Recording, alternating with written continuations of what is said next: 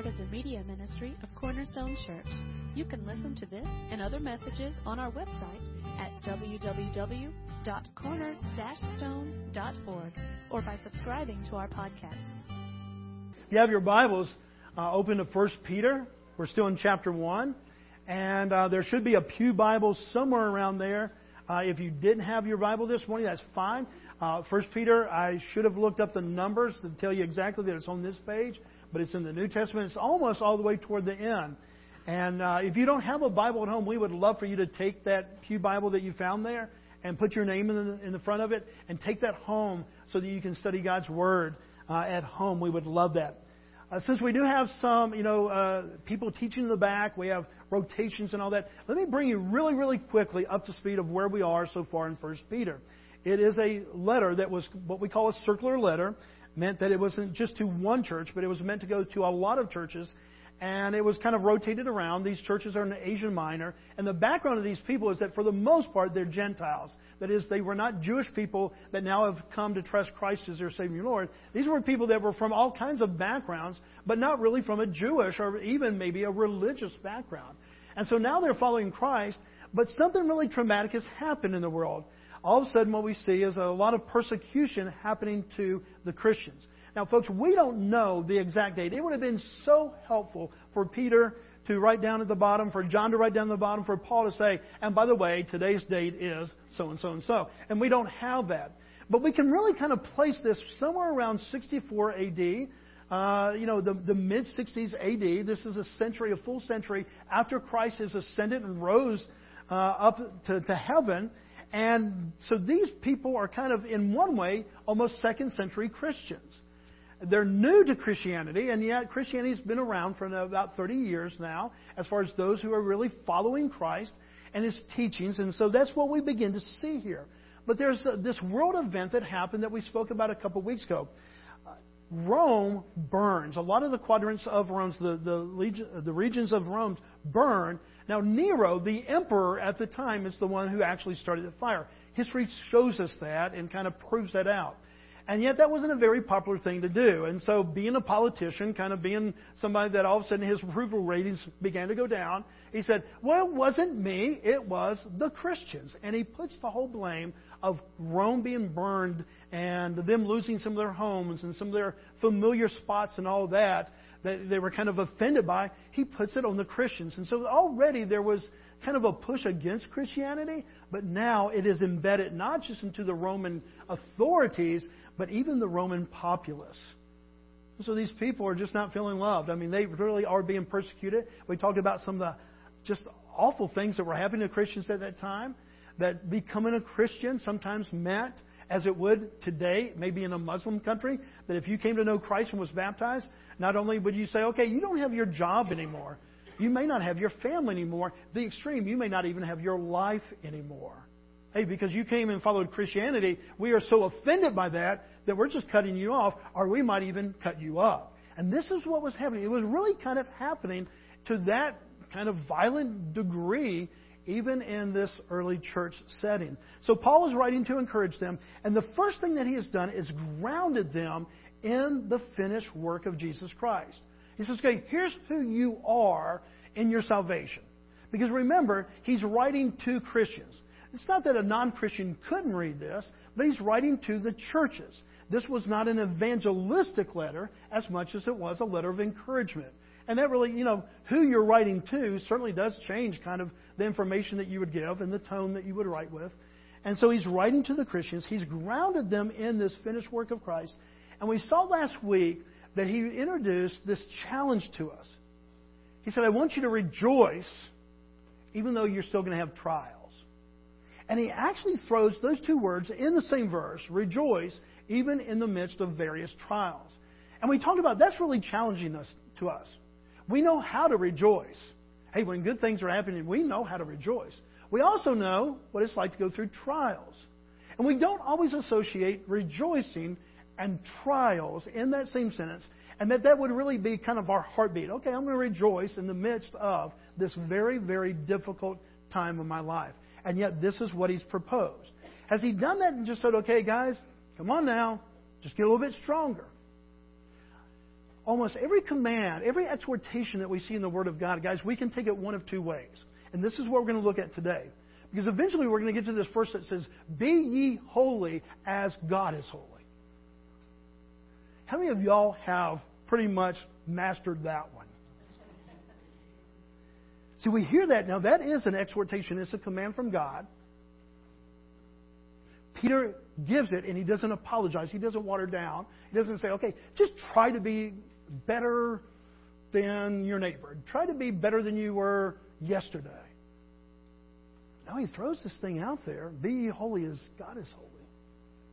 And he quotes the Old Testament when God himself said that. Be ye holy as I am holy. Almost every command, I would say really every command, every exhortation in the Bible, we can receive in one of two ways, guys. We can receive as a weight that God has placed upon your shoulders. Rashad, be ye holy now. And he puts that, and you're going, I can't do that. You know, I'm trying, but if it's just up to me to be holy, this is a weight. Or he begins to introduce to us this concept, still this challenge, still commanding us to be holy. But he does it in a way that is not meant to be a weight, but that we begin to see that God is growing, maturing us. We'll get to that in just a little while. When he says rejoice in the midst of trials, guys, in one way that can be a weight because, as we said last week, if you're not rejoicing in the midst of your trial, what? And Sherry's over here going, you know, the old country song. You know, the guy writes, you know, my wife left me, this happened, I lost my job, and my dog died. You know, and so the country song comes out and you're going, but, you know, what if he added the tag at the end? But I am rejoicing all day long. And he's able to do that, and then we're over here, and we're going, no, I got friends in low places. And, you know, and that's more of our tune when trials come to our life. Well, all of a sudden, either we're just not as good of a Christian as they are, they're just better, or maybe there's just something that we don't understand. See, it becomes a competition at that point. And I don't know that God ever meant for us to have a competition between us about which one of us really looks the most Christ-like today. No, it is a call upon our life, and it is a challenge upon our life, but it is not a competition in our life. It's a call. You are called to be holy. We won't water that down at all. It is a challenge to be holy. It's a challenge to rejoice in the midst of trials. But folks, it is not a competition. You see me struggling to rejoice in my trials. You know what your job is to do? Isn't, well, Bobby's not handling that. No, your job is, Brian, you come by this side. Seth, you come by this side. And you start picking me up. Rejoice with those who rejoice. And you weep with those that weep. And yet somehow, because we live in such a competitive world, we see these commands of God, and they are commands of God. We're not going to water those down. And all of a sudden, it's a competition. Can I really do this? Well, I can't, but at least I can do it better than... And we can find at least three people that were doing it better, and somehow that brings a little bit of satisfaction. Maybe not to our deep soul, but at least to our mind or our heart for them. Does that make sense? So this is, when we begin to see this, we found last week that this rejoicing in the midst of trials was really a test. And it was not a test that God intended for us to fail, but he wants us to pass. He said, this is a test of your faith. Remember that in verse 6? And so he's talking about this is a test of your faith, but he gives us the answers to the test. And it was found in three things. Hey, you want to be able to rejoice in the midst of trials? Here's three places that you put your firm belief, and it was the integrity of God's love for you, the integrity of God's desire and will for you, and that you just believe that God, even though he's allowing these trials to come in your life, that what God wants for you is something that is really based on his love, on his will, and his desire. As you come upon that verse that says, if you'll rejoice in the midst of these trials, you'll face these trials if necessary. We've found out God is the one ultimately. He's sovereign over all things. He's ultimately one not so much causing things, but certainly at least permitting it. So that's a challenge. And so we read on. That kind of catches up where we are. And then we come to verse 13. And what's the first word in your translation of verse 13? Therefore, I think for in most translations, whether you have the NASB, ESV, NIV, King James, most of those are all going to be the word therefore. And again, we're kind of taught whenever we see that word therefore, it's a connecting word, and it's going to connect something that he's about to say with something that he's already said. And so we begin to see that he's going to say therefore, and First Peter 1:13. Therefore, preparing your minds for action and being sober-minded, set your hope fully on the grace that will be brought to you at the revelation of Jesus Christ. In the Bible, and guys, I hesitate to bring some of these things out. I want us to be very learned people and to know what we're talking about and being grounded in truth. At the same time, I never want to throw out a word and go, oh, well, he's just kind of, because he went to seminary or something. But remember before when we've talked about indicatives and we've talked about imperatives in the Word of God? Now, I'm not going to make you define it, but do you remember at least knowing those two words? That there's indicatives in the Bible and there's imperatives in the Bible. This is really, really, really, really important for us to understand that the Bible, and especially the New Testament, is written in this style. And it really is important for us, not so much that no big, long words or anything like that, but to know what they stand for. An indicative is telling us what God has already done. Okay? When you see an indicative, it's not going to say, and this is an indicative, but it's going to be a stating what God has already done. An imperative, then, is this challenge, this call. Hey, you do this. So whenever we see a word like therefore, we look before and what has been established, very much this indicative, what God has done. The first 12 verses of 1 Peter, as he opens up, is all about what God has done in bringing this salvation to you. God has done this. He has done this. He's given you this inheritance that is imperishable. And he begins to list all the qualities of this future hope that we have. But then as he starts to talk about all the things that God has done, there is a point when responsibility as a follower of Jesus comes in there. And that's when all of a sudden, okay, here's what I challenge you to do. Here's, because of this, here's what you do in response. And so in the Bible, throughout the New Testament, even in the Old Testament, especially in the New Testament, it's just written in this form. Here's the indicative. Here's what God has done. Here's what you do in response. So we see these words like, therefore. God has done this, therefore, here's how you should live. Verse 13 is the start of that. And in this verse, he's continuing on saying, okay, rejoice. But he says, I want you to do something with your minds. And he begins to illustrate here that there's a battle. One thing that I love about the Bible is this is perfectly honest about, hey, this is not a piece of cake. This Christian life isn't something that is just really simplistic. He says, no, there is a battle going on. And in that one verse, we see these three things, guys. The reality of the battle, that we are in a battle. Would you agree with that one so far? Okay, that we're in a battle. Secondly, it even talks about the reality of how long the battle will last. Kind of the time frame. It started when you were saved. Salvation, what he's already pointed to. How long is it going to last? To the revelation. Now, when is that? We don't know, but it's kind of the end. And so the Bible's real. Hey, guys, as long as you're kind of walking terra firma here, as long as you're kind of walking here, understand that some days are going to be better than other days. Some days are going to be rejoicing. Some days are going to be weeping. I'm just saying you will face some trials here.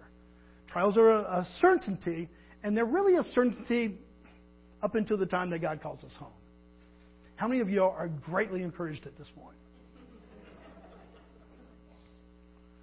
The third thing that we find out here is that he really tells us where this battle is going to take place.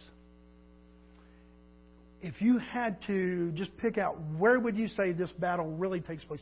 Where does spiritual battles really take place in our lives, in our minds? Now, we have been so geared, especially I think in this last generation, to become so emotionally oriented that we base our days on our emotions, and that's really stressed. But it's really not biblical. And it's not really a great way to live your life. I mean, there are some people that, you know, you can tell exactly they wear all their feelings on their sleeves. I'm kind of one of those people. I can't hide sometimes if I'm upset, whether that's an anger upset, whether that's a kind of a my day's been messed up kind of upset. You know, I just can't go in a room and go, hey, I'm happy to be here. Are you happy to be here too? We're emotionally based. We don't apologize for emotions. God is the one that gave you emotions. Those are real. But when it comes to spiritual battles, if you're truly going to be able to rejoice in the midst of trials, is that just an emotional battle? Or do you think that's more of a battle that goes on right here? He says, man, you prepare your mind. The battlefield is here. This battle is already going on in our lives, and it's something that we see. He even uses military terms. How many of you this last week girded up your loins? You know, it's Monday morning. You go, okay, I'm going to gird up my loins. Anybody know what that means? Don't be afraid. I mean, I think some of you actually would know what. Seth, tell us what that means. And it can be very simplistic.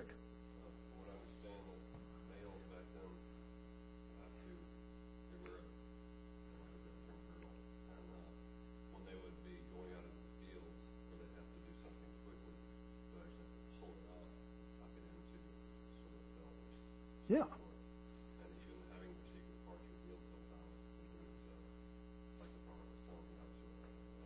Exactly. If you can hear him, basically, excellent answer. He said back in those days they wore robes. I mean, we know two things from all the movies about Christ. That they wore robes and they spoke with an English accent. Okay? We know that about biblical times. Now, we see these long robes. And so when it was time to truly go into something with haste, and especially for battle, you know, if it was a soldier or something like that, you notice that a lot of the soldiers wore something that was a little bit shorter. But if you are called into battle, it's kind of hard to run. I'm not going to demonstrate, and I don't want anybody else to demonstrate this morning. If you have this long, you know, you're tripping over yourself. So what they would do, they would be called to gird up their loins. And that basically, as you said, you would take the bottom part of that cloak and you would pull it up, and you had a belt, and you would tuck that in. So basically, you just went from a long dress to a miniskirt, okay? And now you have the ability to kind of go faster.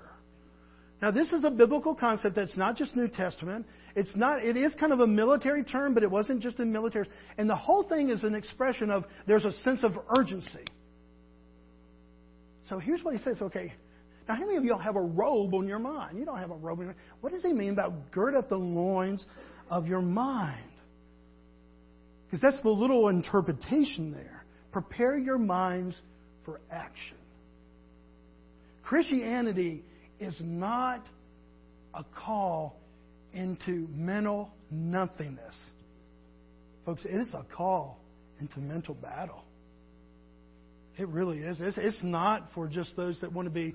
I'm not saying that it's complicated. You don't have to be intelligent. It's not about intelligence, but it is engaging in the mind. And so it's not for just, it doesn't matter. No, these battles do matter. And when we begin to look about this girding up your minds, there's a sense of being prepared for battle, but there's also a sense, in a nostalgic way, if we look back to the Old Testament, to kind of say, okay, not only preparing for battle, but be preparing for what is ahead. How many of y'all remember that God called out a people in the Old Testament? The Israelites. Abraham, these are going to be your people. I'm going to make of you a great nation. God did all the instigating of that. In Abraham's faithfulness, he rewards that. They become a people. We call them the Jewish people, the Israelites, a lot of different names. These are God's people. Well, because of their own disobedience, they find themselves sometimes in not so good situations. They find themselves actually in captivity in a place called Egypt. They don't want to be there. They're God's people. They think they're pretty special. And yet at the same time, they are actually slaves and captives in this place. And God does something where he's going to bring them out. It's all found in the book of Exodus, where they exit out of this land of captivity. And they did that after this celebration. God does this series of miracles. And the last one is he brings an angel of death to the folks that are not believers there. And he passes, that angel of death passes over all the people that have put their faith and trust into God. And they had a meal, the Passover meal. How many of y'all have kind of somewhat heard that before? Okay. Exodus 12:11. This is linking it to girding up your loins. I want you to notice something here, because to me, it's just one of those things where God is saying, okay, not only get ready for battle, but there's a sense of urgency. Not just where you have been, but where I am taking you to. Look what it says, Exodus 12:11. He's talking about this Passover meal. In this manner you shall eat it, with your belt fastened, your sandals on your feet, and your staff in your hand. And you shall eat it in haste. It is the Lord's Passover. Is he saying, okay, guys, y'all just enjoy this. Sit around for days. You know, just spend as much time as you want doing this. What do you get from his command to them? Be ready. Many of you know, because we've said at every opportunity that we can, that we're going to be grandparents soon, okay? And my daughter, who was in the town this weekend, she says, well, do you have your go bag ready? I said, not yet, but I'm going to be getting it ready. And what's the go bag? That when she calls from North Carolina and says, little Ellie Ray's on the way, that we go. So we're going to have sandals on our feet, staff in our hand. We're going to eat in haste because we're going to head to go see our new granddaughter, hopefully, in a couple months. Something exciting. Are you living in this world right now with that sense of urgency? Because one day Christ is coming back, guys. And He hasn't called for us to be pessimistic about it, like, man, I just can't wait to get out of here. There is a part of that. There is a part of it because, you know, even John says, man, hurry the day, come quickly, Lord Jesus. There is this sense of urgency, but it wasn't from this doomsday kind of attitude. It wasn't that. He just said, I can't wait for what you have for me, God. I just can't wait. And as we have times of rejoicing in the midst of trials, this is God's command to us. As He's about to call us to be ye holy as He is holy, and His command to us in this, it's okay, guys, as you live in this world, I want you to live with a readiness to know that in any day I can call you home. I want you to have that kind of, I want you to gird your minds. That whole phrase that you've probably been asked it before, or you've been challenged by a pastor to think about it, or maybe a book. If you only had 3 days to live, how would you live? That's not simplistic. It's not a bad question. If you knew, how many of you have ever heard a preacher, maybe even this preacher, you know, it's like, if Jesus was coming back tomorrow, how would you live today? Is that a proper question? Is that a biblical question? You're kind of scared to answer, aren't you? I don't know. The answer is yes. That's what he's saying. In a way, he's saying, okay, guys, you know, not just that I could come back. Well, I have something for you. I want you to gird up your loins. I truly want you to live in the anticipation that I am active in living. And even when you're facing battle in your life, just know that I could come back. This day of Jesus that he talks about there, this day that Jesus is going to come back and the world's going to kind of, as we would know it, kind of come to, at least at this part of history, an end of this part of history. He said, man, that could happen any day. Therefore, here's how you live. With your minds girded, prepared. Simple fact is, there's sometimes we get so overwhelmed with grief that we lose sight of that. There's other times that we get so overwhelmed with rejoicing in the things of the world. And there's nothing, please hear me, guys. There is nothing wrong with celebrating that you just got a new job. There's nothing wrong with celebrating, hey, I just found Mr. Right or Mrs. Right. There's nothing wrong about celebrating, hey, we're going to have a baby or a grandbaby. He doesn't say no those things just because they're of this world, that they're not important. What he says is, okay, guys, keep this eternal perspective. Don't just get focused here, because if you put only your focus here, you're going to have so many ups and downs, you're going to feel like a yo-yo. And so I want you to gird your mind. I want you to be ready for battle. Because today might have been a really good day, but tomorrow may not be so good of a day. Gird up your loins. Be ready. Well, what's the last sentence there, Sherry, real loud? It's the Lord's Passover. Again, what we see is that God is the one who is sovereign over all these things. You know, God isn't saying, because I don't know, I just want you to be ready because I don't know what this Pharaoh guy is going to do. And all this is out of my control. I have no power here. No, he says, this is the Lord's. I'm in control, guys. I'm the one that's kind of, you know, telling you what to do because I am sovereign over all these things. That's why we preach God's sovereignty week after week after week after week, because this is our truth. This is our foundation.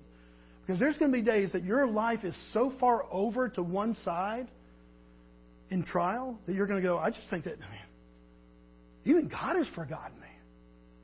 And He wants us to remember, no, He's at least allowed this. He hasn't caused it, but He's at least allowed this.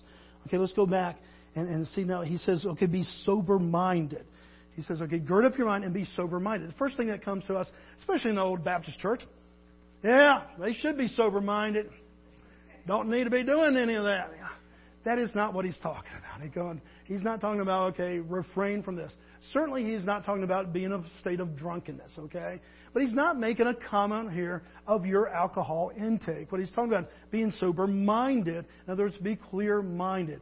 This would not just be alcohol. This would be anything in our life that can distract us, cloud our way of clear thinking, okay?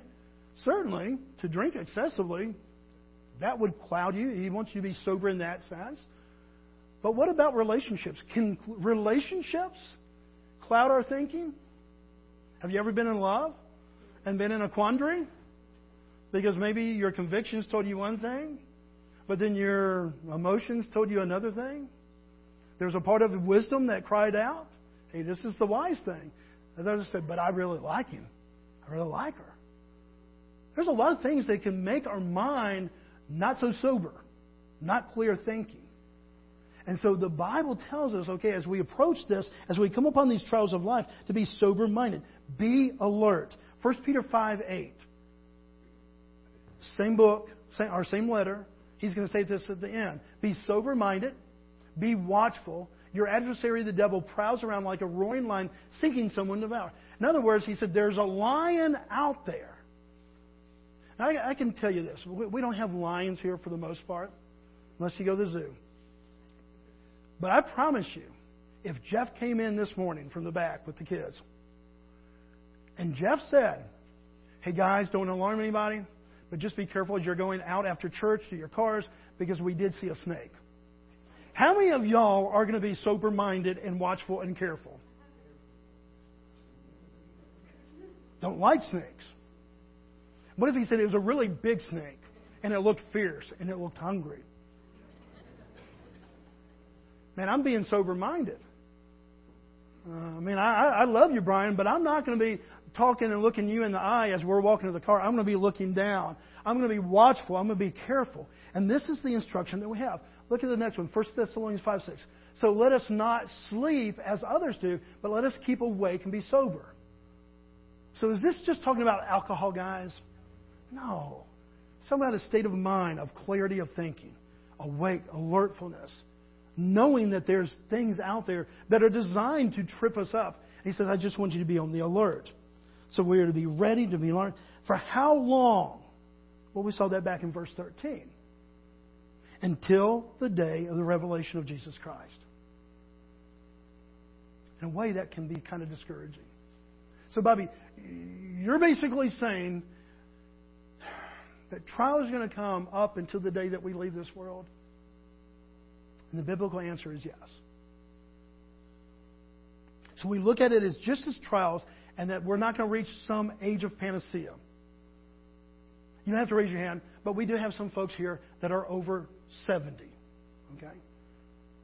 Is the age... Okay, and Doug, because, you know, you raised your hand. I didn't have to begin.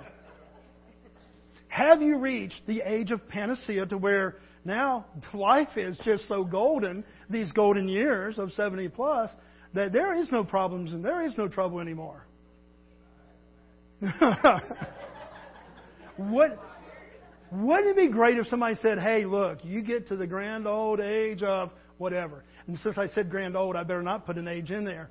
But you get to this age, and really the earthly troubles do dissipate. They just kind of go away. No, you may not remember them, but they don't go away, okay? No, he said, until the day of Jesus Christ, to the time of revelation. In other words, guys, how kind he is to not promise us something that it's not going to be delivered to us, but rather that he would say, okay, let me equip you for this. Knowing that this is a truth, let me at least equip you for facing trials, and even facing trials in an attitude of mindset of rejoicing. So what does he tell us to do? Set our hope fully on the grace. Fully on the grace. The grace of salvation, the grace. We said it last week. If you're a Christian, you have been saved, you are being saved, and you will be saved. There's an aspect of grace. Now, again, that doesn't mean that salvation is a progressive thing. No, to me, it is the minute you place trust and faith in what Christ has already accomplished, it is done. You don't progress. You don't go from, okay, you're 25% Christian, so don't get that in mind. Just understand that salvation made you instantly a Christian, right with the Holy God, because of what He accomplished. But is there a factor of grace in your life today, just that you woke up this morning? Just to give you friends to hang out with that would encourage you in the Lord rather than encourage you in some other way? His grace continues, and there's a future grace until that day of culmination that the Bible talks about. And so here he says, look, you're going to need this grace, so you put your whole hope purely on that.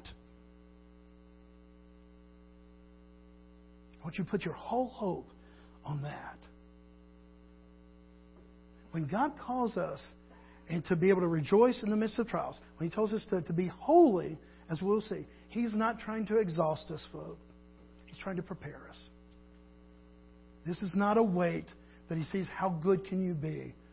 No, He says, I want you to know that because of this salvation, because of the grace that God has already extended to you, He will give you the ability to be able to navigate this. It looks like it's a minefield filled with bombs, but God will give you the grace to walk and even rejoice in the midst of walking in this minefield. See, that's the reality of. That's why I just like how God says, look, this is the real world. I mean, how many of you have felt that there's been days, if not weeks, if not other periods of time in your life, that you really were walking in a minefield in this world? And that one false step, not so much your eternal security, not so much, your soul or anything, but a relationship, the things in your life. And so He's preparing us for that. The Christian life is not meant to be exhausting. Look at verse 14 through 16. As obedient children, do not be conformed to the passions of your former ignorance, but as He who has called you is holy, you also be holy in all your conduct, since it is written, you shall be holy, for I am holy. He repeats the words of God Himself. This is not a weight that He just puts upon you. This is not, please get this, this is not a task to be performed. It's actually a way to become free. If you see these words as a task to be performed, what a heavy weight. What a heavy weight. Because you and I prove every day that we can't be holy. You and I prove every day that there are passions that still are part of that ignorance. Would you agree with that? I don't want to put words in your mouth. Would you agree that there's still a part of you that is still contending with these former passions, and that those passions, biblically stated, are really kind of ignorant? I mean, Please don't hear this the wrong way. I will continue to counsel, and I love counseling. I love help people. But I guarantee you, if that part of us, that old part of us, that was passions and ignorance, my counseling schedule would go from this to this. But the problem is, we do have those persuasions. We do have those times when we just don't think clearly or we don't think biblically clear. Would you agree with that? And so this is what he's saying. He looks at, I'm calling it a holiness, but this is not a holiness. So you can say, well, Sherry, you messed up 47 times yesterday. And that was before 8 a.m. You know, where he just kind of does, no, this isn't going, man, well, 8 to 9 better be a lot better. No, this isn't a weight that he places on you. He says, no, I want to show you how to be free, because since you're still contending with this old part of you, this old ignorance that still kind of is there, I want to give you direction. And this direction is, I just call you into holiness. But how did he start the whole challenge there? What's the first three words in the ESV?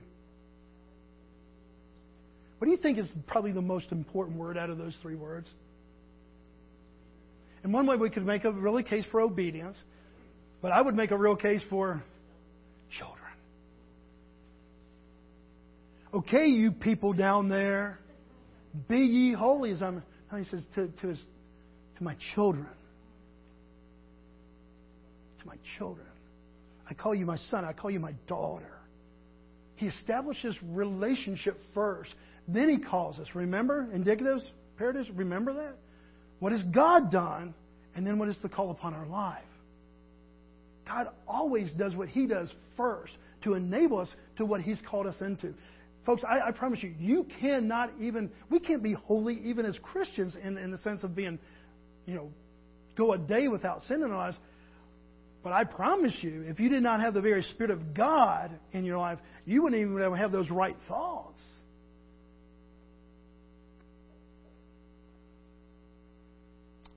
Maybe the most important sermon right here. This is not something we are becoming by being holy. Probably one of the biggest confusions about Christianity. Read an article just the other day. Man, I'm going to go back to church when I clean my life up. And the illustration in that little article was, it's like saying, having a heart attack and go, okay, after this heart attack, I'm going to go to the emergency room. When I get well again. No, you pretty much are having a heart attack, so where do you think you should go at that moment to get help for your need? You go to the hospital.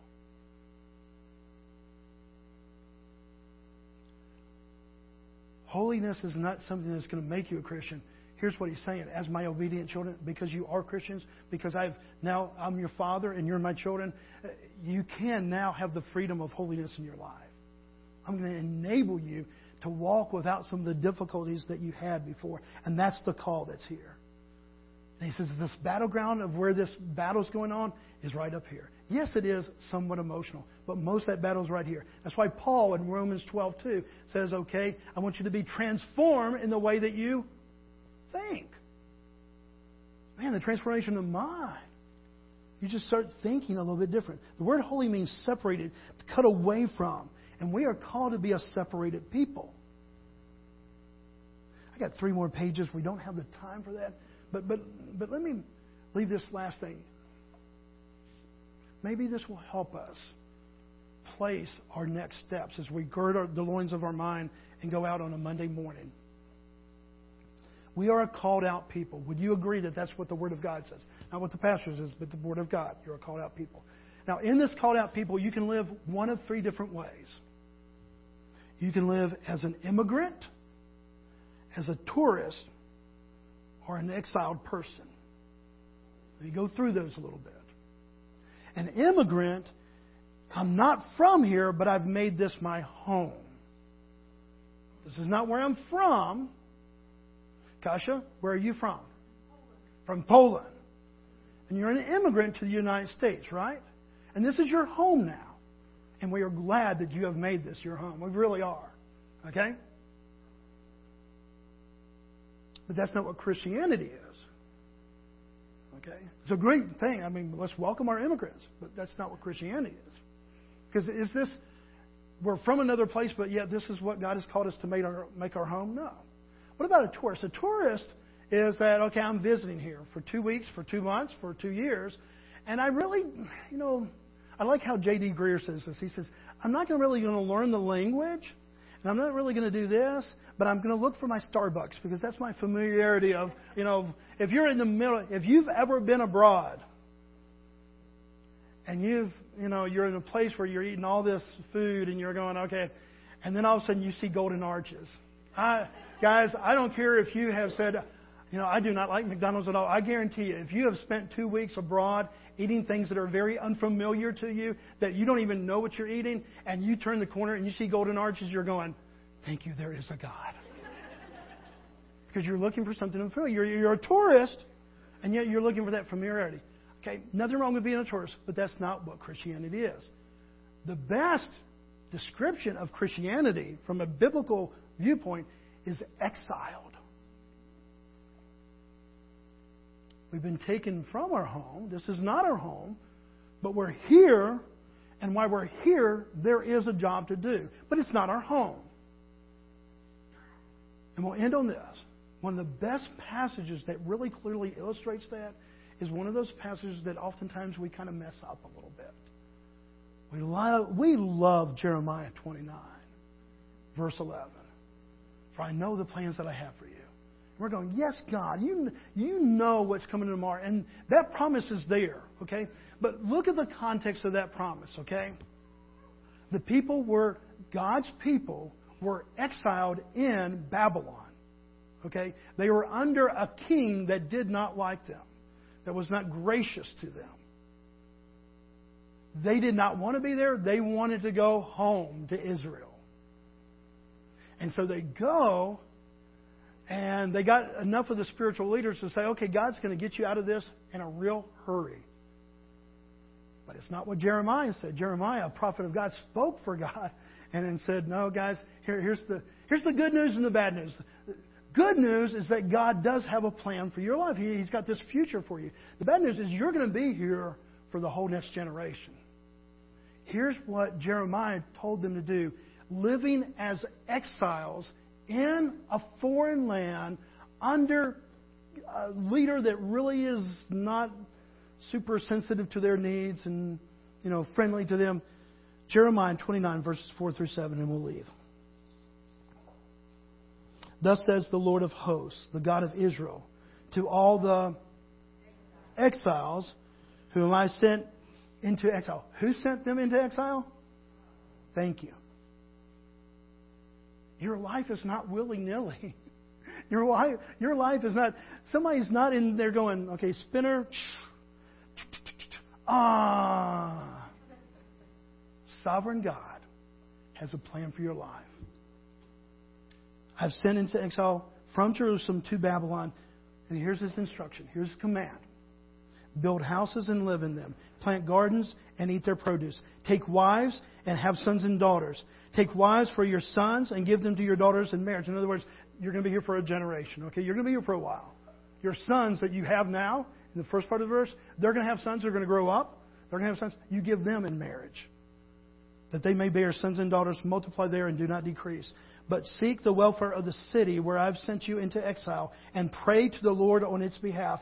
For in its welfare you will find your welfare. You know what he says, guys? We're exiles. We are not tourists. We're not even immigrants. There's nothing wrong with immigrants. There's nothing wrong with tourists. That's not the biblical call. He says, this is not your home, but you are here and you're kind of exiled here. But here's what you do. You live here, and you live here to flourish in spirituality, because you pray for the people that you live among. Look at that last verse again. Seek the welfare of the city where I've sent you into exile, and pray to the Lord on its behalf, for in its welfare you will find your welfare. That's our call. I wish we could kind of go on to two more pages. We'll get there next week. Here's the thing, guys. This call to holiness, take it very, very seriously.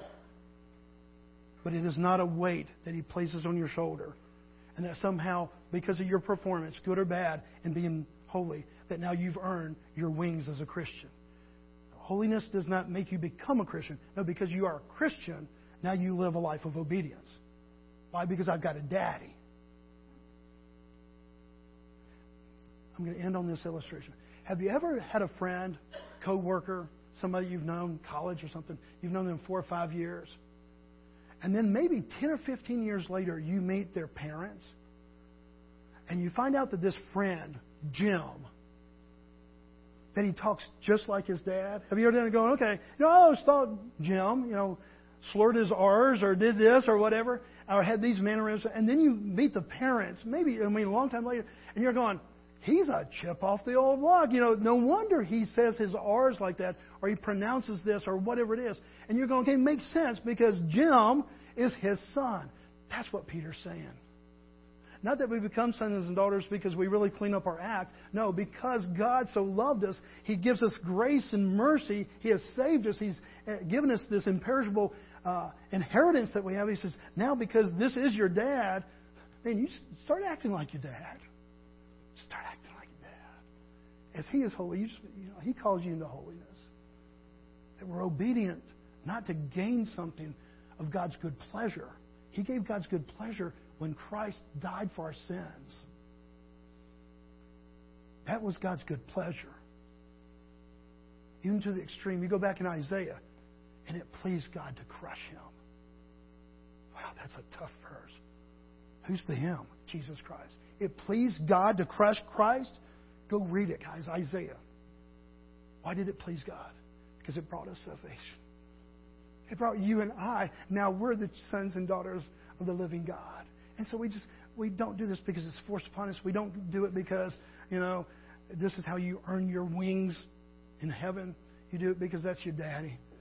And He set this face before you. And now you act like your family. Let's pray. We love You. We thank You, Father.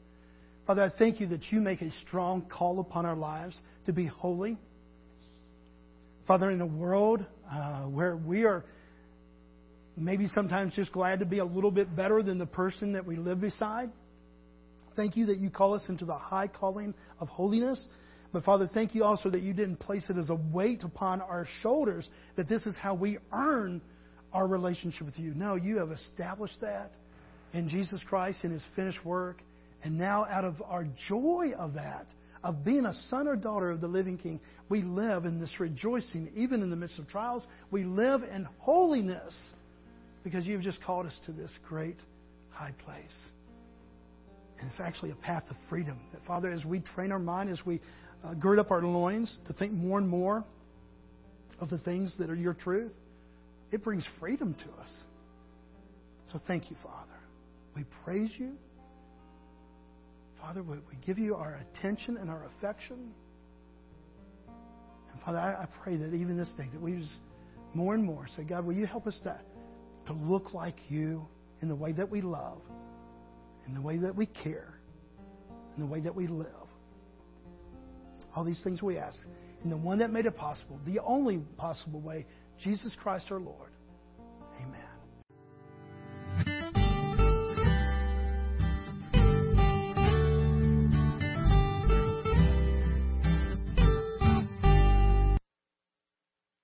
Thank you for listening today.